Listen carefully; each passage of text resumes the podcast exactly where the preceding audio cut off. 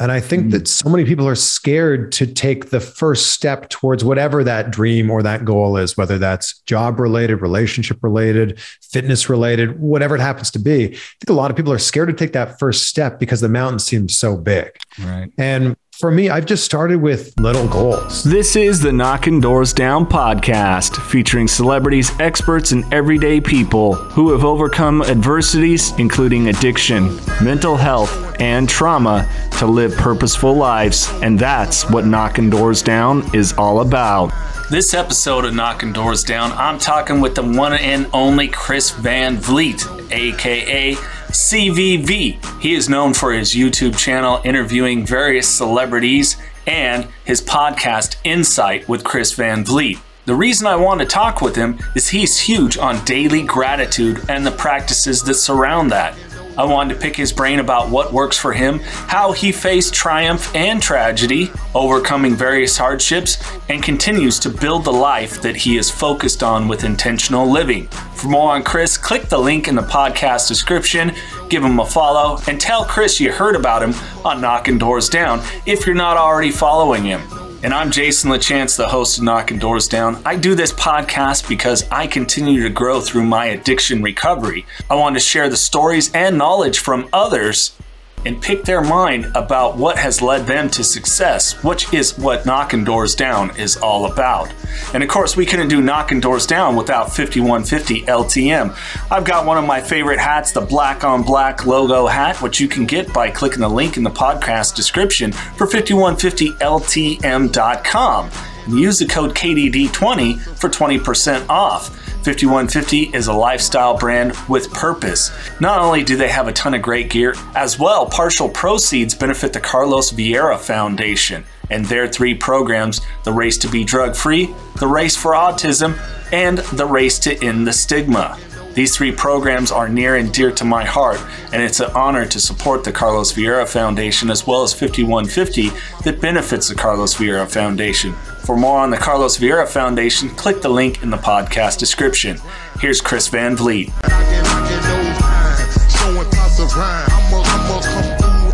CVV Chris Van Vliet, thanks for joining me on Knockin' Doorz Down. Jason, thank you so much for having me on. And I, appreciate the mic game you got here. nothing better than the Shure SM7B, right? Oh, it's a requirement, right? If we're going to do this, let's do this right. You're doing this right. Yeah. Uh, well, man, I mean, I could probably go for a couple hours, but I really want to dig in because you've been talking a little more. You did a great podcast recently where three things you learned from John Cena. So I really kind of want to start. I'm like, how do I get into the mindset of Chris Van Vliet? I'm going to flip it up on him a little bit three things you're grateful for today. Yeah, I like that. Well, I start every day with that. So yeah. for me, it's uh, I'm grateful for my health and so grateful for the opportunities that being healthy has you know allowed me. Um, you know, there's that great quote, and I'm gonna you know kind of paraphrase it, but it's the healthy man has a thousand problems and the sick man has one. And I love you know priority is a, a, health is a priority for me. So health for sure, my family, and that extends to my fiance, my mom and dad, who are incredible. My my sister, my niece and nephews. So happy that they're all healthy as well. I'm super grateful for that, and just grateful for opportunities, man. Like the fact that you and I are able to connect in real time while we're in different cities. Yeah. Like it's it's such an exciting time to be alive, exciting time to be a content creator, and I'm grateful for that every single day. Yeah. Well, you are are one of the best, and I want to pick your brain. At least for for me, you are and been a, an inspiration to keep me motivated through some hard times to keep doing what I do. Um, but you know, I, I really want to dig into that discipline because it, it, one of the things that really hooked me was you always ask every guest about gratitude, uh, time permitting, of course. And so I was like, I got to understand this guy a little bit more. What was Chris like as a kid? And what was kind of family like? Was this a, a molding that your parents kind of put on you, or were you pretty much always a, a self uh, self motivated individual? I just kind of always realize that there's the good in every situation, is the bad in every situation, mm-hmm. and it's up to you which one you want to focus on in every single moment and in every single day. So that's always been a big thing for me. And look, you know, we all have bad days, right? but I would rather try to have more good days than bad days. So growing up, I just feel really fortunate and grateful that I had an amazing example of love and companionship and positivity from my parents who are still together. They've been together for 48 years. And I think that having that kind of as the core, as the anchor, has really helped. Right. And it's also funny that, like, when you grow up, you think up until like age four, five, six, or something like that, you think that every household functions the way that your household does. right. And then you like get to school and you start to meet friends as you're going through elementary school and you're like, oh, you guys don't do like that thing or this isn't like a commonplace thing. And then, you know, you start to add up all those different experiences and you go, man, I, I'm just really, really lucky that this is the life that I get to live. Yeah.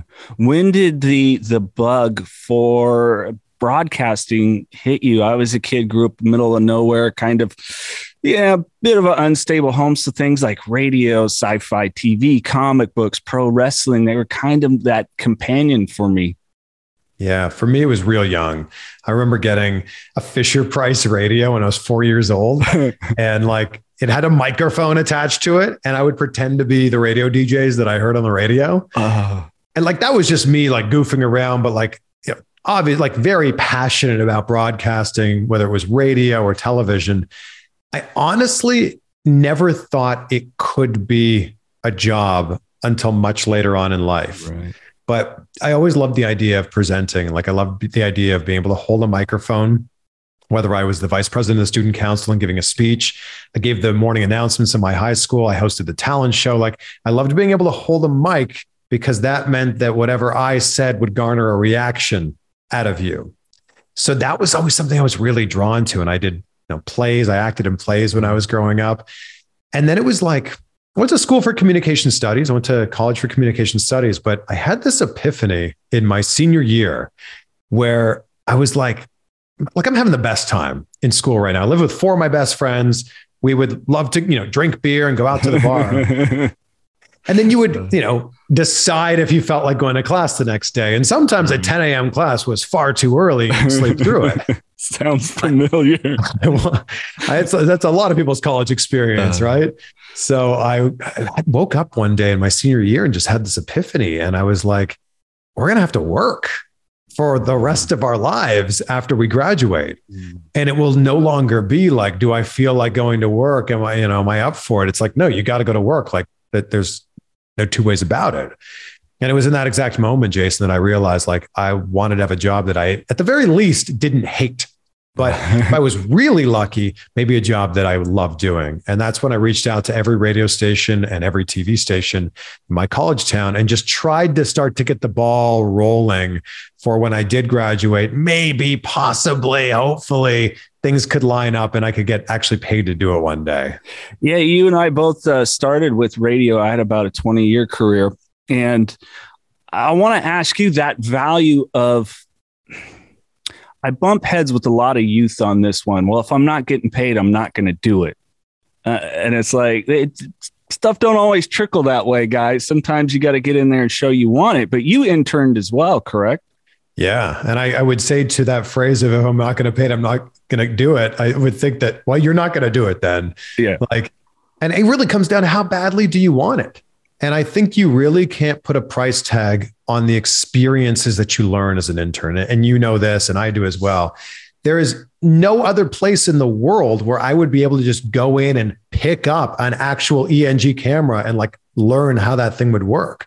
Or one of my first volunteer positions was at a community television station, TV station. And I was, I ran cameras, I ran audio, I was a floor director. Like, come on, like that doesn't exist anywhere. I would have paid them for those opportunities. right. So I think that especially in the world of broadcasting, which is kind of morphed now into the world of content creation, there is no other place that you can get that experience. Like, sure, you can learn about it in a classroom. Maybe you even have a, a hands on classroom where you're actually making television or radio segments, but nothing replicates how it's actually done in the real world.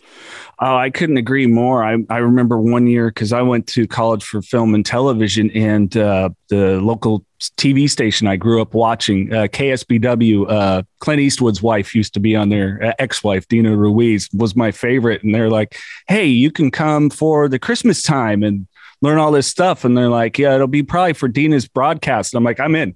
I'm in. This has been my favorite reporter that I would sit and watch as a little kid, like talking with Ronald Reagan and all these people. It's like, I'm in. You yeah. know, it's like, you're not going to get paid. I went, yeah, but I made connections and connections I still have to this day. And, and I think it's so important for those entering anything to understand that. The Knockin' Doorz Down book shares all the history and inspiration behind the Carlos Vieira Foundation and how it all started. All proceeds from the book benefit the Carlos Vieira Foundation's Race to Be Drug Free campaign. So, what's that all about? Through the Race to Be Drug Free campaign, Carlos Vieira Foundation raises awareness about drug abuse, donates to drug free programs, and brings drug free speakers into schools to educate youth. The Race to Be Drug Free campaign's main program is the Gloves Not Drugs boxing program. This program is completely free for kids between the ages of 8 and 17 to learn discipline, strength, respect, camaraderie, and the art of boxing. The program was created to keep kids off the streets, out of gangs, and away from drugs. For more info and to get involved, check out carlosvieirafoundation.org. And I also think that some of the biggest things that you'll learn are not specifically things that you're taught. It's things that you just pick up like through osmosis just by like watching. I remember going to live television tapings. I sat in the audience when I was a teenager.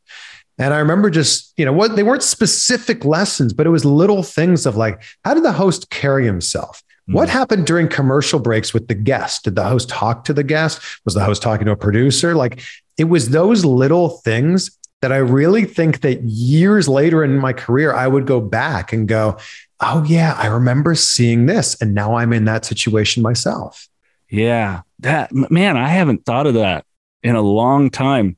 In college, we went to the Price is Right. And so we got to see Bob Barker do his thing. Wow. Which, which, during a break, though, Bob Barker did make fun of me. So I at least got that on my resume. he he uh, asked for someone in the crowd, give me an ooh and an ah. So he picks me out. I'm in the, the single seat, and he goes, uh, he goes, I need a handsome and virile man. He goes, ah, you might be handsome, but I don't know about the virile. I'm like, oh, really, Bob? Really? Uh, what a core memory, though. Bob Barker, he's he's one of the goats. Absolutely. Yeah. Let's talk a little adversity though, because uh, I don't know if how many people know it. You did face some some different uh, challenges once the career was rolling. You had some things going, but then shut down on you. Yeah. So how did you handle that moment? Was there a there was there a find something else, or were you just that determined? So to kind of give a little bit of backstory, the internship that I had right after college was at a tiny station yeah. in Peterborough, Ontario that internship turned into in two weeks me being on TV as an intern, like an intern reporter, which kind of just like their way of going, do you have it or do you not? That internship ended up turning into a job. I was there for like 18 months as a news reporter and news anchor at 22 years old. And I was like, I, I really want something where I can showcase a little bit more personality. Mm-hmm. And in Canada, where I'm from, we have Much Music, which is kind of like the Canadian MTV, and they also have MTV2 or MTV Canada, there was a an open casting call, and long story short, I ended up getting this job, but it was in Vancouver. And the way I got the job is I knew the name of the person doing the casting. I sent my stuff in, and I didn't hear back from them. I'm like, but I feel like I could. I feel like this job is like within reach for me. I called up the TV station. I said, Hi, is so and so there? And they said, Sure, one moment. And I actually was asking for the person that was doing the hiring. And I'm like, Hey, I'm going to be in Vancouver next week. Vancouver's like Seattle. I was living in Toronto. It's like 3,000 miles away. I'm going to be there next Thursday. Uh, you know, if I could come by and talk to you about the job, that'd be great. Well, if you're going to be here, sure, come on by. So I ended up getting the job, I think, only because I made myself available and put myself in the city and then in the room. Right. And then a year in, one big media company bought another one and they merged together and our show got canceled like in an instant. And I, will never forget it. I was like sitting there at my computer, like normal day of work. typing away. And we thought, oh, this new media company, they're going to buy us a new studio. Like, is amazing. and we're like waiting for like, you know, the announcement of like, when, when's our new studio going to be announced? And my boss came in and was just like, hey, everybody, stop, stop what you're doing. They uh, just canceled the show. And I'm like, well, what do I do now? And it was, I had to make a really big decision. Do I stay in Vancouver, where I had moved for this job, where I didn't really know anyone outside of my colleagues? Or did I pack up my car and drive the 47 hours back to my parents' house and try to figure it out again? And that's what I decided to do. I knew there were more opportunities in the Toronto market than there were in the Vancouver market. So, yeah, I packed up my 1995 Robin's Egg Blue Toyota Corolla and made the 47 hour drive across five days, a, a, road trip with one of my best friends. I flew out Greg and we drove back. And then I was unemployed for seven months. Wow. And it was tough because I was basically doing exactly what I wanted to do. I was interviewing the biggest celebrities in the world, musicians and comedians and actors and directors. And then out of nowhere, I felt like the rug kind of got swept out from underneath me and I wasn't ready for it to be done. And I was applying for all of these other jobs and I was auditioning for all these other TV shows. And it just wasn't clicking. It would be down between me and one other person, me and two other people, and then would go to somebody else who might have been older, maybe already worked with that company before. And I was just starting to get really frustrated because if I couldn't find a job in my own country of Canada, I felt like I was going to have to look elsewhere. And that's when I ended up getting an agent in the US. And that was kind of what got the ball rolling. I ended up getting another job in Toronto hosting an entertainment show there. But it was through that time and that adversity that I went, I, I gotta, I gotta try everything. And why yeah. not just swing for the fences? Yeah. Was there ever a, a big believer in like the worst that you can hear is no. Like if I submitted my stuff to all these agents in the US and they said, yeah, you're not really what we're looking for, I would have gone, okay, cool. Let's, I'll just work on getting better. Yeah. But I was just like, I'm going to swing for the fences. if it doesn't, it doesn't work out, that's okay. At least I knew that I tried. Yeah. And I think that's a really undervalued thing that, that I see a lot of sensitivity towards, and I get it, but like, no's okay. Yeah. We have to be more comfortable with rejection. It's it's just a part of life. It, it, you're going to get lots of no's. And a matter of fact, it's a good thing because then it sets a boundary and you can kind of gauge and figure out then the next path, don't you think? Well, I think it's important to to just know what direction that you're headed in. Mm-hmm. And I think that if you don't like to hear no, like then you're not going to get very far in life. And I think that the biggest problem is that a lot of people fear no and they don't even bother asking. And I'm sure that you have lots of friends like this, Jason, where it's like, well, you know, I'm, I'm just, they're, they're, I mean, they wouldn't want someone like me anyway. So I'm just, I just, I didn't even bother. It's like, well, how do you know? Like, yeah. how do you know? And also sometimes no for this one specific thing leads you to a yes in something that's like adjacent to it. Yeah. Like you see that a lot in the world of acting where you might not be right for this role, but you read for this casting director and they remember you. So now when something comes along six months from now that you're perfect for, they go, Oh, hey, Chris, uh, you weren't right for that other one, but we thought you were great. Do you want to audition for this one instead?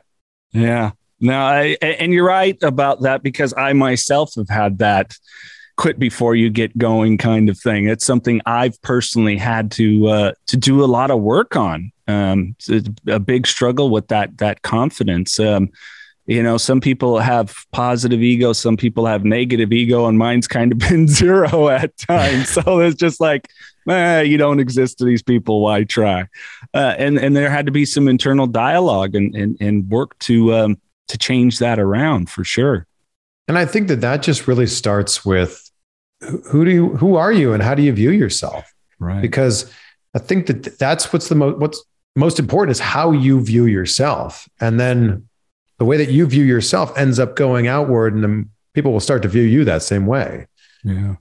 What personal work do you do for yourself? Um you know because you're you're out there you're in the spotlight uh working with some of the biggest names in entertainment and you do just a just an amazing job. Um God, I'm stuck. It made me think of the Key and Peele bit that you put up when you had the teacher saying your name. Uh, but uh, how how do you like in the morning get you know what is some of the mindset that that Chris has that he looks in the mirror? You know, are you a self affirmation guy? I know you're big into fitness, clean eating. What are some of those internal dialogues that you you know work on with yourself?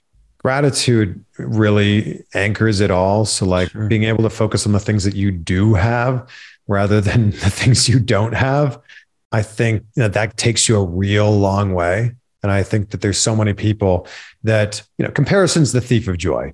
We've heard that mm. so much.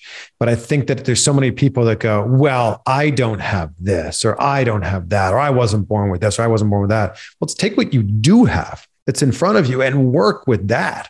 So that's a really big thing is gratitude first thing in the morning, gratitude last thing before I go to bed. And fitness is another thing for me where, you know, there, there is, I, am not a, I'm not any sort of a scientist or doctor or anything, but there is something physiological that goes on in your brain when you're moving your body. And that I think has helped so much. So there's not a day that goes by that I don't do something, whether it's going for a run, a walk, going to the gym, something. And then also breath work. Like mm. breath work has also really helped. And that's been something I've been doing maybe the last year or so, but doing breath work and just being able to control your breath. Um, and it's, it's a form of meditation too, but that's, and that's been a big one for me. Yeah, I've recently uh, had had people getting me into that. i am in this awesome recovery group, and and the leader of it, he does a lot of breath work. And my brother's huge on the Wim Hof stuff. You know, like, me too. Are you? So I just bought a Hof? cold plunge. Did you? How is that working for you? My brother challenged me. Hey, at the end of all your showers, two minutes, turn it to cold and and, and breathe through it. And I, I'm I'm getting there. Look, two minutes is a, a big big start. I would say start with like 30 seconds because something that happens the initial like your your skin goes i don't want to be in this right. but then once your skin gets numb to it you actually start to get the effects of like your core body temperature like kind of regulating it, it's an incredible thing and i made it my goal this year to not get sick so knock not better knock on wood here because we got like five weeks left in the year but i was always one of those people that if i got a cold it would just kind of linger for maybe two weeks, just a little, you know, runny nose, a little bit of a cough. It would just linger. And I said, this is going to be the year where I put my health at the absolute forefront of the movement that I do in the gym or the movement I do, you know, around the, um, around my house, but also the things I eat and like the breath work and all of that, the vitamins that I take. And here I am now. It's, you know, middle of November and knock on wood, right. good. but uh, that's a bit, that's a really big thing for me. Yeah, that's uh thank you for sharing that. Uh funny, um, you're talking about getting the colds and stuff. Isn't it the worst as people that we use our voice for a living and it always is the thing that ends up getting the infection or something? The worst. Yes. like and I I feel like I'm one of those people that when I do get a runny nose, like I start to sound like this. nobody wants to hear this voiceover, you know. Right. yeah, I'm here with Dwayne the Rock Johnson. Yeah. How's it going? Shoot.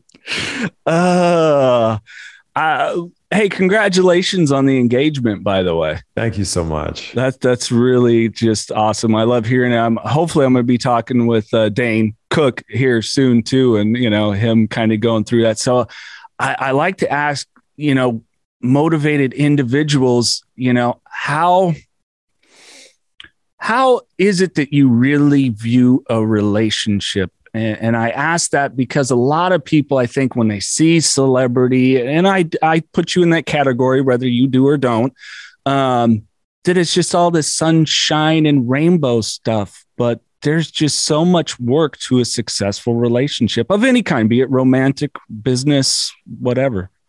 And I think that relationships go through a lot of different phases. Right. And I know a lot of people who, once the sunshine and rainbow phase kind of fades away, you go, oh, wow, this isn't for me anymore. And that's why, you know, I'm sure you have a lot of friends, as do I, where they have a lot of relationships that end at like the six to nine month mark, where like that honeymoon phase has fizzled out. So this is the first time in my life where I've had a relationship that truly feels like a partnership. Like it truly feels like we are in this together. Like hold my hand, let's do this through thick or thin. And it's it's a it's such a deeper love on like it's such a different level.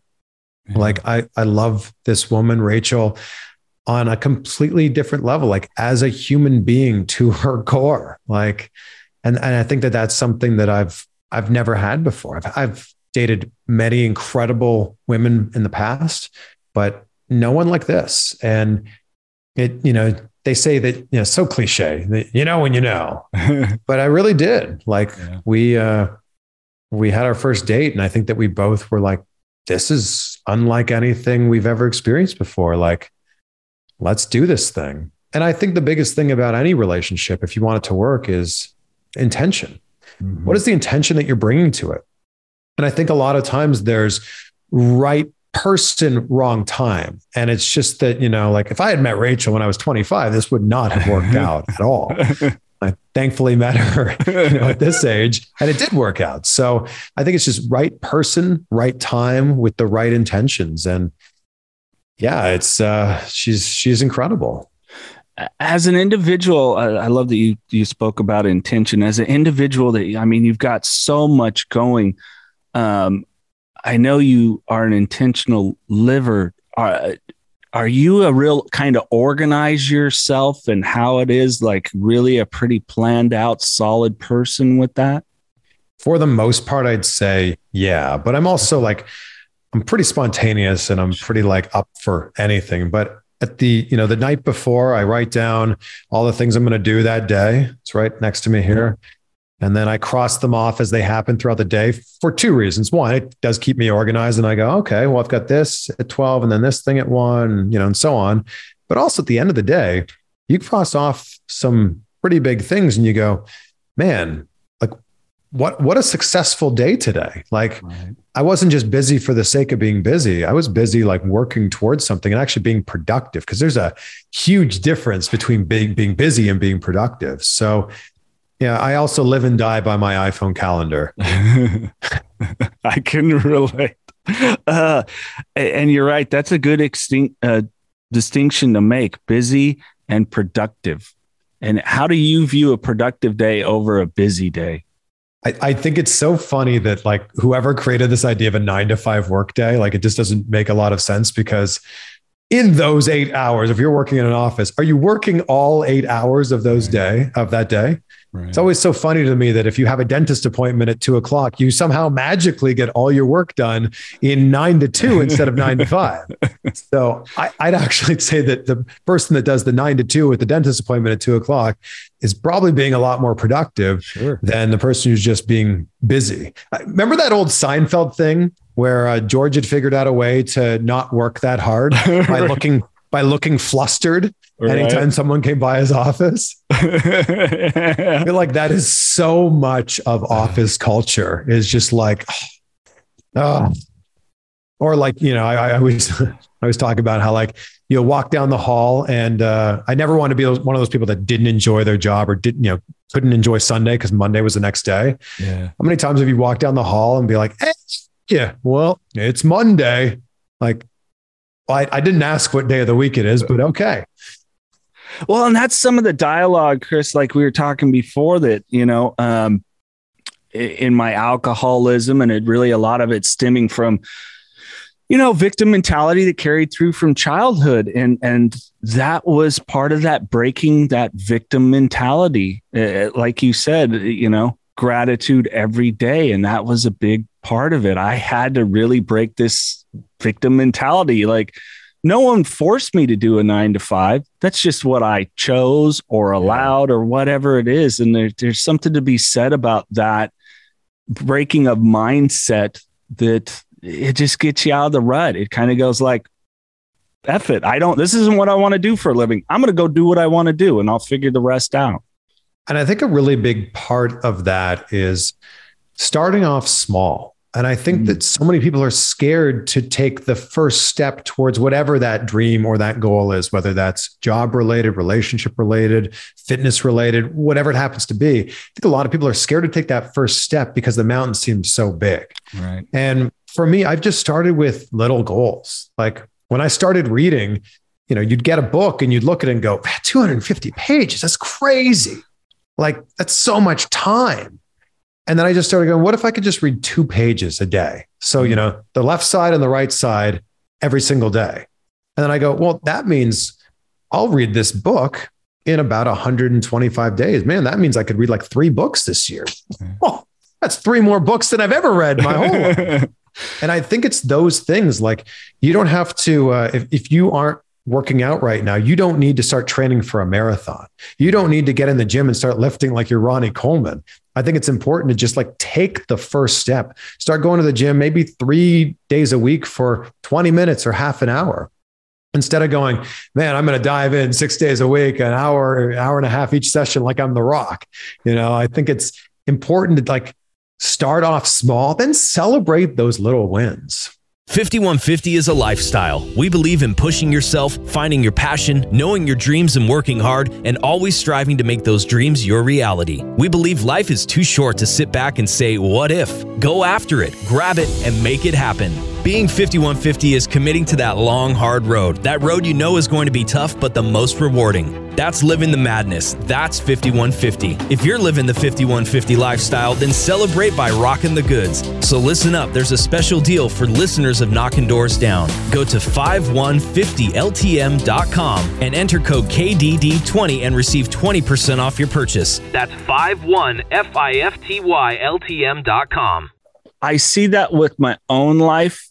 Um, you know, because I I was pretty successful in my first attempt with uh, with being sober, and then I fell off. But I, when I had that first attempt, one part of that measuring, going back and journaling, was like I was so gung ho, all or nothing to the extreme, and it was it was a it, literally the term like a dry drunk or dry addict because I was a crazy nutcase when I was drinking, and I was crazy nutcase when I was sober with this stuff. And it was really about finding a better life balance and living intentionally. That's kind of been my motto of 2022 is intentional living. I love that. Uh, that's something that I actually really got from uh, Oprah. Um, hmm. Is is intentionality. Yeah. I, I heard a story that Oprah would enter every meeting for the Oprah Winfrey show and instead of just having a meeting for the sake of having a meeting, which I feel like so many people in corporate America can relate to, like how many times are you like an hour long into a meeting going, this could have been like an email, you know? Mm-hmm. But she would start every meeting with going, what's our intention here? And I like to think about that in terms of every interview that I do or every film that I watch, whether I'm reviewing it or I'm I'm doing it as research for an interview that I'm doing. It's like, what is the intention here? And then once you know what your intention is, kind of acts as your North Star. And then you can kind of work your way backwards from there. And I love reverse engineering. I think that that's such an important thing is like figure out where you want to be and then just work your way backwards from there. Yeah, it's kind of one of the exciting parts of it, isn't it? I'm I'm a I'm a take a look at let's extrapolate. Me too. Yeah, no, like I think that far too often we just see the finished product and that's, you know, I think social media has a lot to blame for that. We just see the finished product, especially with all the entrepreneurs that are on there or the entrepreneurs, some of them. Um, but you just see the success of like someone like Tom Brady with seven Super Bowl rings or an actor with holding up their Oscars. And you don't see everything that happened along the way. You know, you don't hear those stories as often about someone like sleeping in their car or it was someone's 914th audition. They finally got, you know, a huge movie. And I think it's important to see that. So what I like to do is like, all right, where are you? Where's that person in their career now? Great. Let's peel it back a few layers. Where were they when they were where I was at, where I am at in my journey? Yeah. Well, speaking of your journey, um, when you finally got to LA, uh, it was a pretty bold way that I, I was I was listening. like, man, Chris has got some gumption, man. Uh, I, tell the story of coming to LA because it really was a hang it out there, let's go for it moment.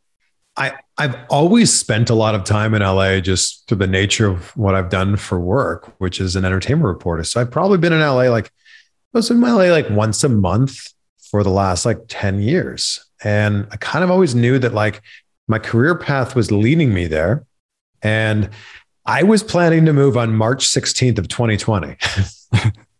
So we had a going away party planned for me that weekend. And I think that our first indication that things weren't so right in the world is the brewery where we were going to have the going away party was shut down. We're like, ooh, okay, all right, well, it's probably just shut down for like, we'll just move this to another brewery. And then we moved, and then that brewery was also shut down. And then I went, okay, now this is like a real thing. So my March 16th turned into, it was like, I'll move in a week. All right, I'll move in a month. I'll move in another month. And it just kept getting pushed back further and further. And I kind of went, it's either going to happen now or it's not going to happen at all. And I also felt like I, I, re- I, really had that FOMO because if you remember, like the middle of 2020, we kind of had these like peaks that like things were going to open up. Like it would remember it was like ah, it's going to happen in Memorial Day. Ah, Fourth of July, it's going to happen Labor Day. Like, and we kept having these like benchmarks, and then it was like everything will be fine by Thanksgiving. I mean Christmas. Everything will be fine by Christmas. Kept you know the goalpost just kept getting moved further and further back. So right around the Labor Day, no, right around the Memorial Day, I was like, I'm going to move out there. Like I'm going to start, I set my intention, but I'm going to start to like make this happen and moved out in the middle of July. And I was like, as long as the gym is open, I'm okay. As long as I can go to the gym. And this was the point where in LA, you had to go to the gym wearing gloves and a mask. uh, yeah, we were doing a lot of podcasts down in LA, and it was like, uh, show your vaccine card, show you know everything. Is like, oh my I, goodness. I, and the the day I began my drive is the day the gyms closed back up and i was like oh, what am i going to do yeah. it's only so many push-ups and dips you can do yeah how did you you know being that you are a you know a content creator you you know primarily your space is in the entertainment how did you navigate that time with your career did it really help you get innovative Oh, I mean, everybody during that time had to get innovative. Like, yeah. it's going to be such an amazing thing to watch you know look back at the tonight show or all the news uh, stations like where it's like the main host of the main or living room hosting the show. So i had never done a virtual interview in my life. I didn't even have zoom downloaded on my computer or my phone. Yeah. so i think i had like three or four interviews banked and then it started closing down and i went oh well i gotta pivot here. I gotta pivot in a big way. And I, I think that one of the blessings in disguise about everything that was going on in 2020 was that everybody's schedule was now instantly wide open, especially in like late March, early April. Like if you reached out to someone and said, Hey, do you want to do an interview? And they said, No, I can't, I'm busy, they're a liar. So, right. So, like, it uh-huh. opened up a lot of opportunities because it was the first time in all of our lives that the world came to a screeching halt. Yeah. So I think that if you were ready and willing to pivot, that there was an opportunity there. And I was very fortunate that I was able to pivot and do a whole bunch of virtual interviews and then do a lot of interviews in the wrestling space. And yeah. it was unfortunate, but a lot of those people ended up losing their jobs. And I was one of the first interviews that a lot of those people did after losing their jobs. So yeah. it was, I don't know, kind of just good timing and also just, I think trying like the fact that I was early enough on it was helpful. Like I didn't just sit back and wait and go, oh yeah, I'll just wait till next week till everything opens up again. Right. Yeah. Yeah. That proactive. And, and you just have to be, especially when you are your business. Yeah. No, exactly. No, I know. I, you're you're talking about that. I'm like, yeah. People always ask, how did you get like Charlie Sheen and all these guys on the podcast? Like they weren't doing anything. They had yeah. nothing going on. It's yeah. like, okay, that's how you get it. Oh heck. Um, well, I know we're we're we got a heart out for this one, but I can't get on here and not talk pro wrestling with a fellow pro wrestling fan. I mean, you do you have done some of my favorite uh, conversations with people in the profession of pro wrestling. The the recent one, Claudio, uh, the one you did live was just amazing. But what is one of the common threads you find with with the performers in professional wrestling? Mm, I think one of the biggest ones is there's so much hard work that goes into it, and like Claudio would be a great example. Like there's someone who was doing his thing in Europe and then moved over here. Like I think that what you don't see is all of the time that those performers put in making zero dollars or $25 on the independent circuit. Then I think that there's just so much hard work and that now gives them this insane work ethic. Yeah. So I think that that's a really big thing that they all have in common. Like I, I, truly feel that a lot of pro wrestlers could be successful in any venture that they'd ever want to get into because they have this insane work ethic. And the ones that are at the top don't take no for an answer, like we talked about earlier. So I think that it's like you combine that together, and of course they're going to be successful in wrestling, but they'd be successful in whatever they want to do. Yeah, and don't you think that for the, that for individuals you know, my experience, I mean, I've had the pleasure of talking with, you know, Kurt Angle and Ric Flair and, and working in and around the business. I actually used to work with uh, Shotzi Blackheart before she got, wow, yeah, got into cool. NXT and WWE.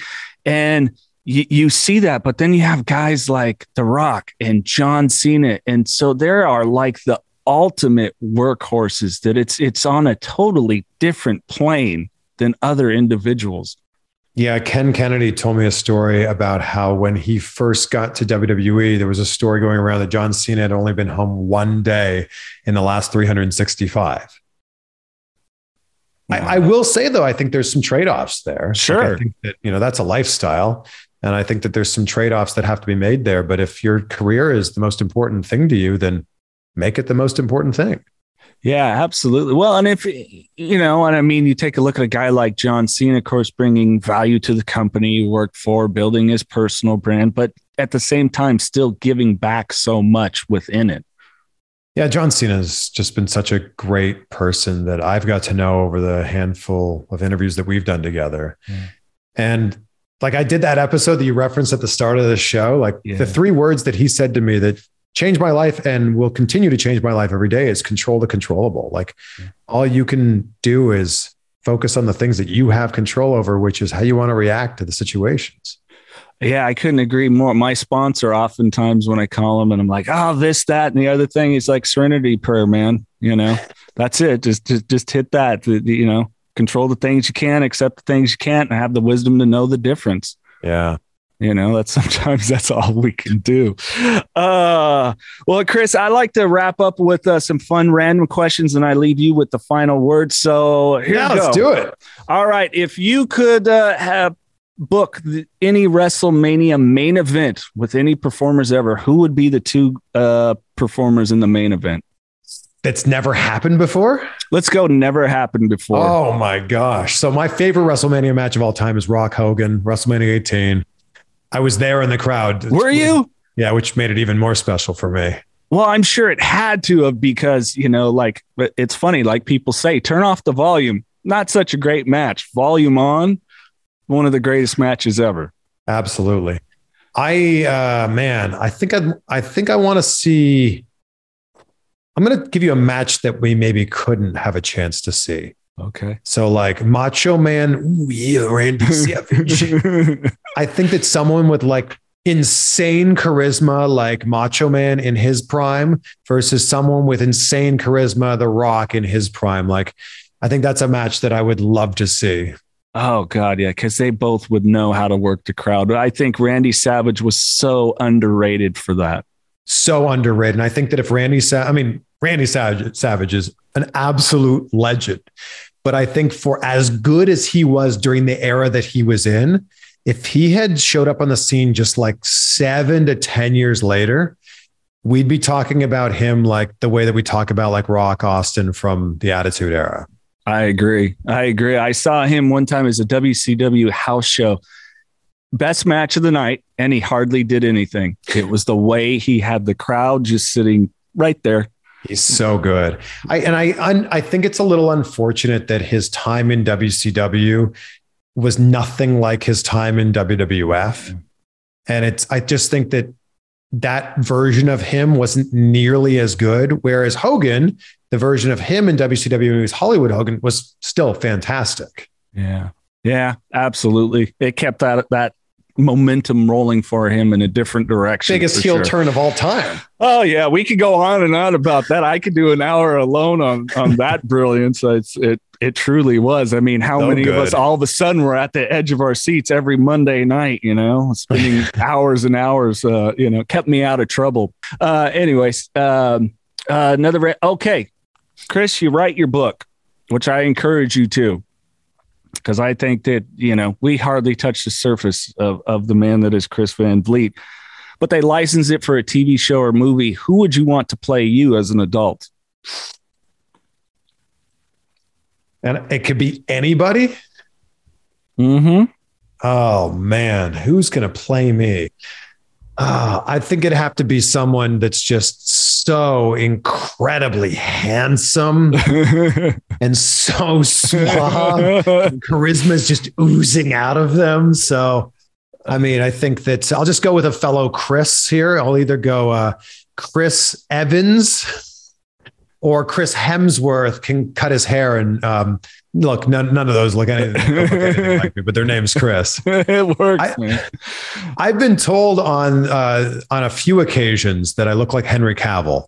So if Henry Cavill could do whatever version of this Canadian American accent that I have now, which of course he could because he's an incredible actor, maybe him. Um, I've also I've, I've interviewed Freddie Prinze Jr. and become friendly with him.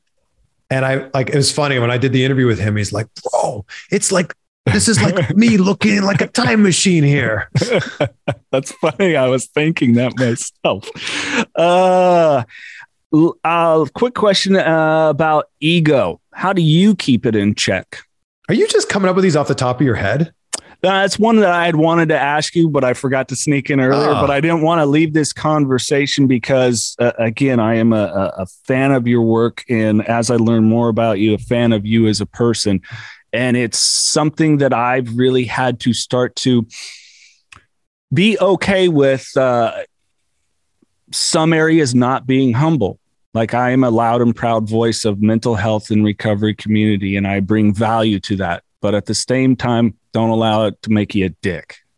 So I ask you because you're in this situation where you, you know, you work with all these different people, you get the accolades and things that. How does Chris keep his ego in check? I think the biggest thing for me is if I'm the smartest person in the room, I'm in the wrong room.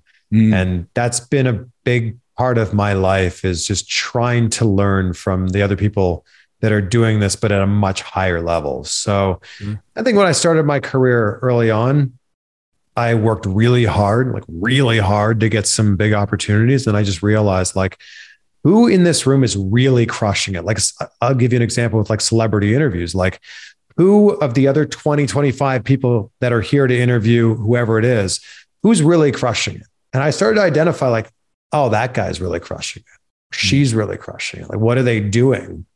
And that's been a really big thing for me is going, all right, I may think that I'm doing well, but then when you start to um, see where someone else is, you go, oh, I've still got a long, to way, long way to go.